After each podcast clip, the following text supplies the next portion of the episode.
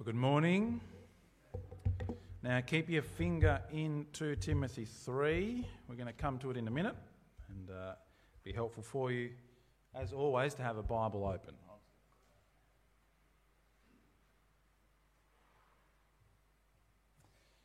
Let's pray, shall we, as we reflect upon God's word. Heavenly Father, we ask now as we stop to consider this fresh start for ourselves and for our church as we ponder what it means to have our minds shaped by you. Make us disciplined, make us hard workers, but above all, give us the heart that loves your word and delights in thinking your thoughts after you. And we ask that in Jesus' name. Amen. Well, a fresh start. As I was pondering this sermon and how to start it, the other two staff members said, Well, you, have got to pick a fresh start, right? What sort of fresh start could you talk about? Over the last few weeks, we've talked about the bear coming out of hibernation and what that means. We've talked about moving house. Last week, we heard about the great Wiltshire reset that happens every now and then the fresh start in the morning. Our family is going through its own sort of fresh start at the moment. Uh, the introduction of two new people into your family tends to cause that. The babies have come, and with them has come a fresh start in all sorts of ways. It, it required a physical fresh start. We, we'd kind of left behind the baby stage, and so you need to get the furniture and the clothes and the toys and all the bits. It just goes on and on. I think the smallest people in our house have the most stuff now. It doesn't end. But it's not just physical, is it? There's a change in expectations. What can we achieve? Well, what we were expecting to be able to achieve in the next year or two has to change. There's little people to look after. They demand time and energy and attention. A fresh start is required in terms of, well, some of the things that you can do. You have to let go of old things, even good things. I, I can't do them, I just don't have time, don't have energy. Requires a fresh start in our desire to be disciplined and structure, to push through pain and tiredness. It's hard work, but it's good. A fresh start for ourselves and for our church, right? The last three weeks worship, prayer, and evangelism. If you missed any of those three, well worth going back and revisiting. And today, a fresh start in learning. Now, here's what I want to talk about this morning. Firstly, I want to talk about why learning matters. We had five, we're doing five weeks of a fresh start. Why pick one week where we're going to talk about learning? I mean, does it really matter all that much? And I'll just little spoiler alert, yes, it does. And then I want to talk about two ways that God, it may be kind of obvious, that's why we're doing it. And then two ways in which God gives us to be learning. So let's talk first of all about why it is that learning matters. Here's the first idea I want to share with you Christians are engaged in a war. And the battleground for that war is your mind. I don't know that we often realize it. The war we are engaged in is a war for our mind, for how we think. On one side, there's what the old catechisms would have called the world, the flesh, and the devil. Right? On the one side, you've got the forces arrayed against God, the world in its opposition to God, our own sinfulness in its desire to rebel against God, and Satan, who is anti God in every way. That's one side. On the other side in this battle is God and His Holy Spirit and there is a war waging for us. Come to Romans 12. Keep your finger in 2 Timothy 3. We're going to go there in a second. But come to Romans 12. I think this verse is key. It's very helpful to understand. It's not the only one, I'll show you a few others. But this one puts it very simply for us. You might remember chapter 12 and verse 1 from our first week on worship. Romans 12, you're just going a couple of books further towards the Old Testament from 2 Timothy. Romans 12, verse 1 Therefore, brothers and sisters, in view of the mercies of God, I urge you, present your bodies as a living sacrifice, holy and pleasing to God. This is your true worship. Right? That was week one of this series. You want to worship God? Then everything you are has to be for Him. How are we going to do that? Verse 2 Do not be conformed to this age. Here's the battle. Don't be like the world in opposition to God but what's the alternative? Be transformed by the renewing of your mind, so that you may discern what is good, pleasing, and the perfect will of God. Don't be like the world. Don't be conformed to the age. Don't live like those who are opposed to God. And what's the alternative? Get your thinking right. Get your mind thinking like God. Have your mind transformed so that you can know His ways. You could go read Ephesians chapter 4, right? Put off the old self and put on the new by the renewal of your mind. We could go read Colossians chapter 3, set your minds on the things of heaven, not on the things of earth. 2 Corinthians chapter 10, right? We fight the fight of the Christian life with ideas, with the truth. We demolish arguments. I think this is why learning matters so much. Because if your mind is transformed to think God's thoughts after Him, if your mind is right, then the rest will come. If your mind is right, you will worship rightly. Your prayer will be good. You will be fervent in evangelism. In other words, you will live Jesus' lives. It's a bit of an insidious war, though. I mean, did you walk in this morning thinking to yourself, there's a battle going on for my mind? That there are forces arrayed against me wanting to stop me thinking God's ways. Is that what you want? Yeah, I, I, bet you did. Hands up if you did. I'll give you 10 bucks. Right? We don't, we don't think that, right? It's because when you're in a culture, it's so hard to see that culture. When, when you live somewhere, you don't notice the good and the bad, it just is. It's often why people will talk about travel as broadening your mind, expanding your horizons. You go and visit another culture and you see different ways of doing things, different ways of thinking, different ways of relating. And you come back into your own culture and all of a sudden you have to question well, hang on, why do we do it that way? Should we do it that way? Our culture often has bits that are, that are amoral. They're neither good nor bad, they just are ways of doing things, right?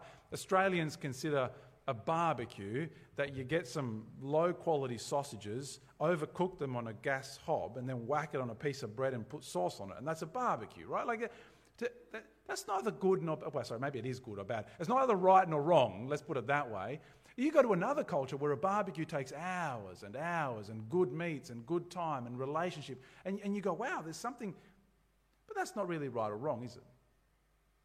But there are things that are. You come into our culture, for example, with its obsession about sexual self gratification and sexual self identification, and you think, is, is that how it's meant to be? The world, in its culture, is anti God and His. The world says it's all about me. God says it's all about you. Our world says it's all about getting and gaining. It's about amassing more and bigger and retire early, live happy, fulfill your dreams, pursue your hobbies. It's about you, get what you need. When you God says it's about giving and sacrifice. The world says, well, as long as it doesn't harm anybody else, you can do whatever you want. God says, be holy, for I am holy. The world says you can define yourself however you want to, whenever you want to. You can be you. And God says, be who I tell you you are. Our world says this is a dangerous place. You should be afraid. I mean, you just look at the news the last week, right? And the news the week before that, and the news the week before that. In fact, just go and look any news from any week you want in the history of the world, and I can pretty much guarantee you that there's going to be something in there designed to cause you fear God says, trust me and live at peace. Our world says, don't worship God. Whatever you do, you can do whatever you want, but the one thing you mustn't do is worship that God. And God says, worship me and me alone. Do not be conformed to this age but be transformed by the renewing of your mind. Learn to think God's ways. Learn to think God's thoughts after Him. Now, look, that, that verse is bigger than what we're going to talk about today, right? Be transformed by the renewing of your mind is more than just learning. It starts with learning, which is why we're going to start there, but it's more than learning. You, you've got to turn knowledge into wisdom. You might know the facts, but you don't have to live them out as well. However, it starts with the renewing of your mind. It starts with learning. It starts with our minds being transformed to think God's thoughts after Him, to think God's way. If I can put it slightly differently, what we need to learn to do is to visit God's kingdom so frequently that we have culture shock when we come back. That the culture of God's kingdom is what shapes us, so that when we come back into our own, we look at our world at our age and we question it. Should I do that? Why would I do that? I have my mind transformed by God. How are we going to do that? Well, two tools that God gives us. Don't be conformed to this age, he says but be transformed by the renewing of your mind. And the first thing I want to talk about is us and God's word. Us and God's word. Come back over to 2 Timothy chapter 3. Don't be conformed to this age, Paul said. Listen to this description as we read the very start of chapter 3. You tell me if this doesn't sound like our age. Know this, chapter 3 and verse 1 hard times will come in the last days.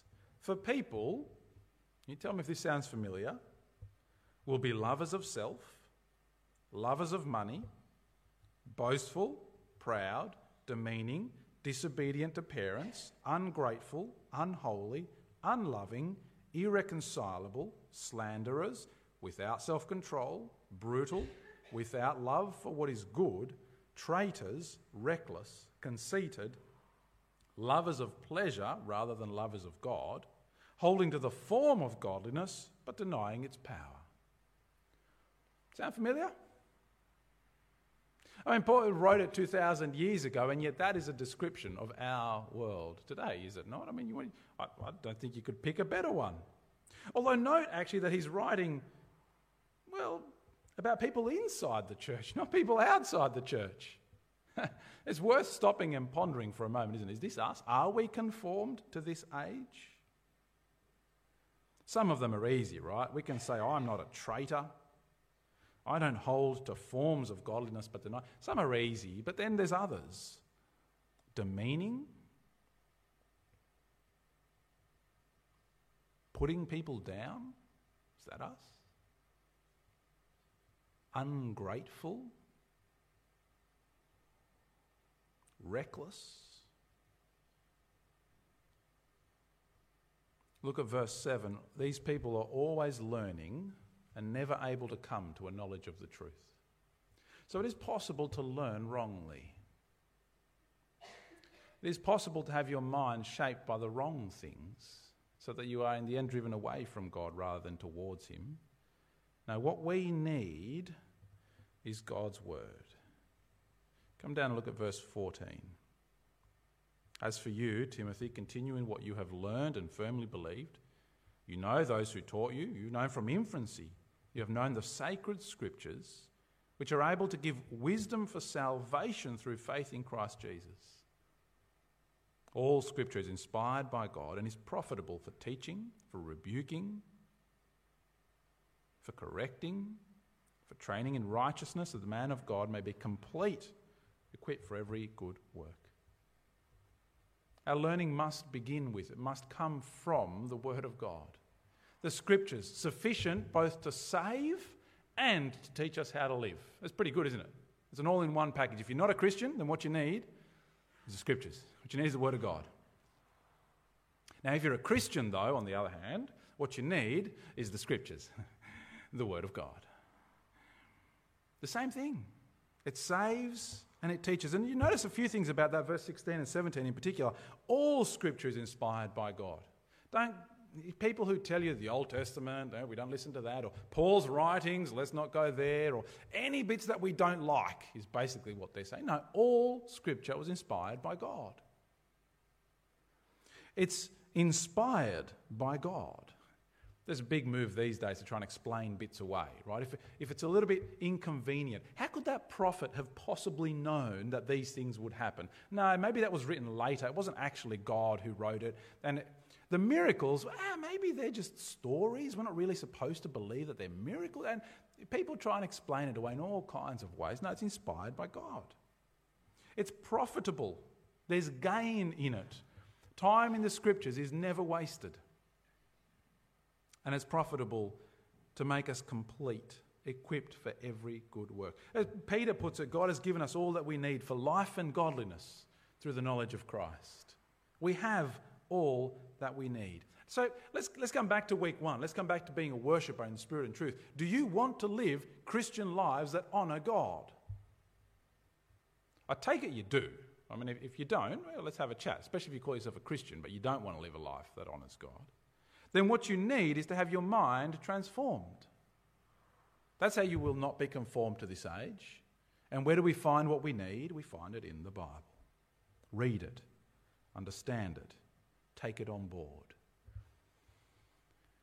It's funny, I went looking, I couldn't find one. Maybe someone can tell me later. I went looking for a verse in the Bible that says, read your Bible. I couldn't find one. Isn't that funny? How often has the preacher gotten up and said, The application for this week is go and read your Bible? And that's going to be application for this week, by the way, just in case you're curious. But I went looking for a verse. I thought, does it say it?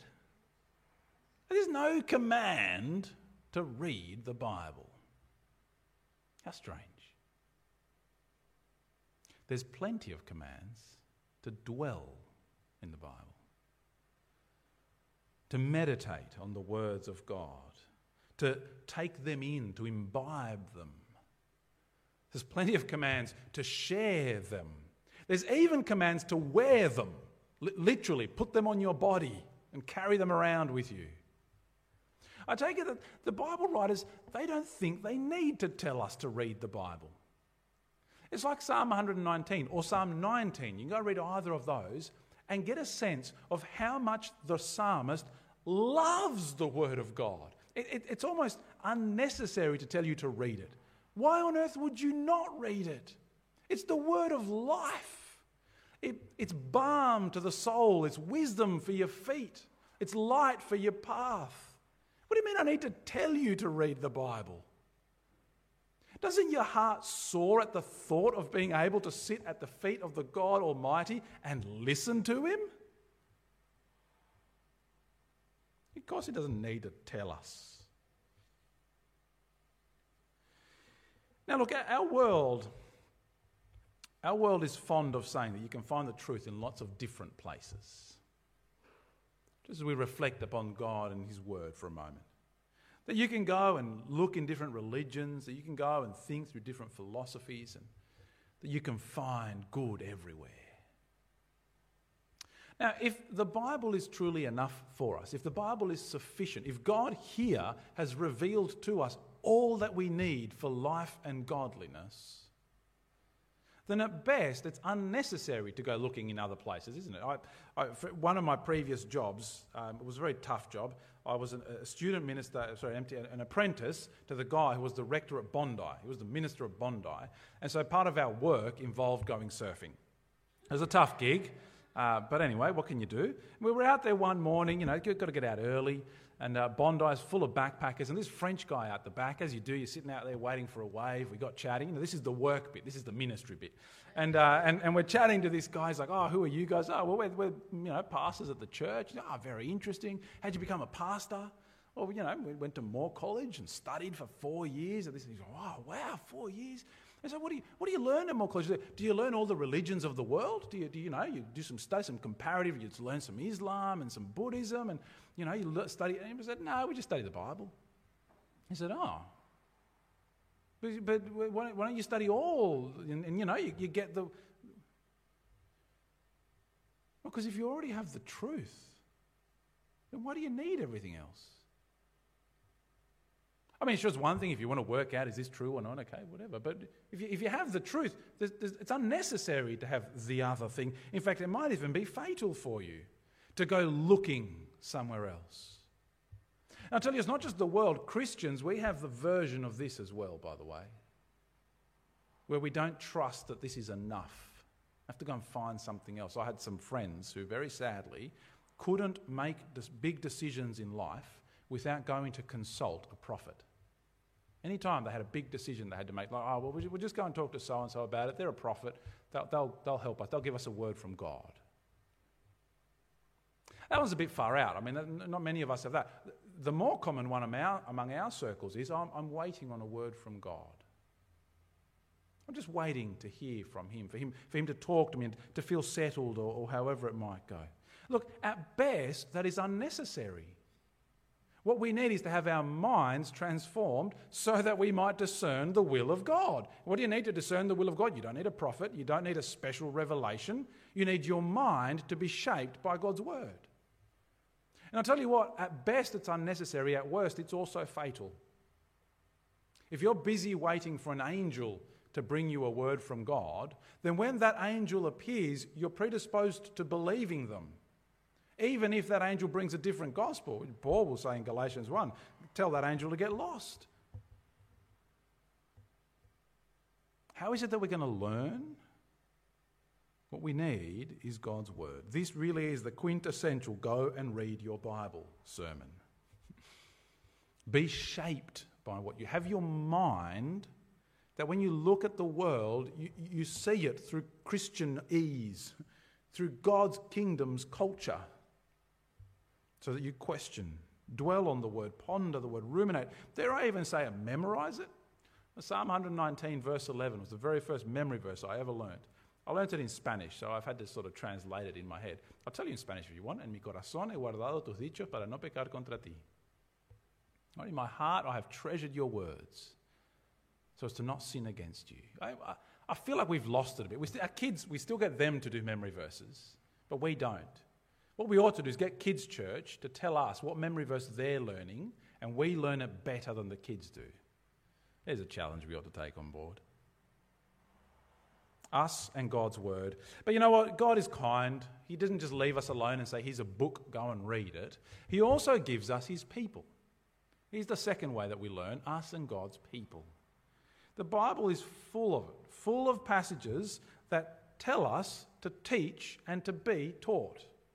In fact, it's right there in 2 Timothy 3 again, right? Just look back up at verse 10. You have followed my teaching my conduct, my purpose, my faith, my patience, my love, my endurance, along with the persecutions and sufferings.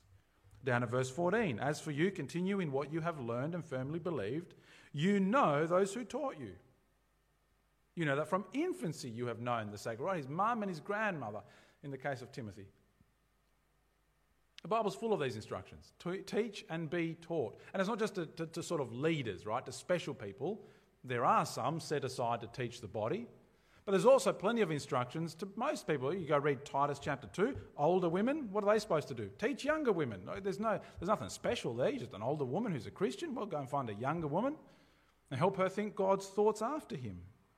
In other words, what we should be is disciples who make disciples. That sound familiar? You ought to be a learner who is also a teacher. You ought to be learning from somebody and teaching somebody. So perhaps there's a question worth pondering. Who teaches you? And can I point out Paul's example? He isn't just saying you have followed my teaching, but you have followed my conduct, purpose, faith, patience, love, endurance. You know me. There's such a danger in going and finding a random teacher out there somewhere in a book or a podcast or the internet that we have zero connection to them, but we're like, oh, they teach really well. I'm going to go listen to them. Well, you don't know their life. That's going to teach you as much as their words. Who's teaching you, and who are you teaching? Doesn't have to be formal, doesn't have to be impressive. Just go grab a coffee, read the Bible, talk about life, pray. We need each other. I think a solo Christian is going to end up being a stunted Christian. Isn't it interesting? Verse 16 there all scripture is inspired by God and is profitable for. What's it profitable for? Teaching, rebuking, correcting, and training in righteousness, all things that you can do for others. I mean, the word will do it to you, but actually, teaching, well, it's profitable. I can use the word to teach you. You can use the word to teach each other. It's useful for rebuking. Well, that's something we do to one another. For training, we do it together. For the Word of God ought to shape it. Scripture is good for one person to train another. So I wonder, do you speak Scripture into the lives of others? I think it's, I don't know if it's our church tradition or just our kind of culture. I, I don't often hear it. I don't often hear in the conversations that we have with one another. I, I regularly see people stop and pray together, and that is absolutely brilliant. We depend on God in our relationships. But how often do we speak the word of God to each other? And I wonder if that's not connected to our lack of memorizing it. It just doesn't come to mind. You know, we're in a situation, we're talking with somebody, they need some counsel. Psalm 119, 11, I, I don't know, like what, what verse can we bring to bear? How do we bring the scriptures to bear into that moment? Well, it's time for a fresh start, isn't it? Personally and as a church. How's your Bible reading going? I mean, if I don't ask that question today, what sermon are we ever going to ask it in? Is it time for a fresh start? To read, to dwell, to memorize? I had a friend who decided he was going to memorize the book of Romans. I should ask him. It was about six years ago, so he's probably got just about enough time to do it by now. Maybe, I, don't know how far he got. I, have got some resources. Look, this, this, is, this is just our thing, right? The daily reading Bible. If you need help, you don't even know where to start, come and grab one of these. You can have them for free. Matthias Media sells them for two bucks or three bucks or something. Oh, I've got a bunch of them. Um, they're, a 10 minute daily thing. They've got everything you need in here. The Bible passage is in there, some questions to prompt some thinking, and something to pray about. Dead simple. The only rule, if you're going to take these, is you have to give it back to me completed. Right, that's, that's the only rule. It can take you some time, I don't mind, but do it, complete it, and then give it back to me. I had to stop and wonder why don't we have that heart? If the psalmist, if the, the, the, Proverbs, if, if they, they can't wait to sit at the foot of the Father and hear him speak, what's the problem for us? What's the problem for me, to be honest? Because I, I rarely feel that way. What do we do if that's me? What, what, what if I don't feel like it? Here's the question of our age. I think the answer ought to be don't wait until you feel like it. Start until you feel like it. Start reading. You're not going to feel like loving God's word if you're not in God's word. Be disciplined. Allow discipline to begin so that your mind will be transformed. And as your mind is transformed, I take it your heart will follow and you will learn to love the word. That's a fresh start for us as a church, right? We, we are committed to the word of truth. We preach mostly through books of the Bible. In a couple of weeks' time, we're going to start on the book of Jonah. We're committed to standing firm for the truth in the face of our age. There are so many pressures, so many pressures on us to give way, to just bend a little bit, to not stand quite so firm on this thing. That, surely that bit doesn't matter quite so much. We can just give way. No, we are committed to standing in the truth, being biblically sharp. And I wonder, as a little challenge for us as a congregation, why not make it your habit after church each week, before you get to other conversations, to share something from God's word with someone? Now, that's an easy one because all you have to do is pay attention in the sermon. and you should have something that you can share, maybe from your own reading, maybe from something else. Let's be a church of people who aren't conformed to this age, but who have our minds transformed such that we can discern the good, pleasing will of the Lord. Let's pray, shall we? Heavenly Father, we thank you for your word. Thank you that you speak, and that as you speak in that powerful word, you give us what we need. Give us the heart that these psalmists have, their delight, their desire. And Father, give us the discipline, the self control that even if we don't have that heart, even if we don't feel like it in that way, we are still dependent on you to shape us and transform us. We ask this in Jesus' name. Amen.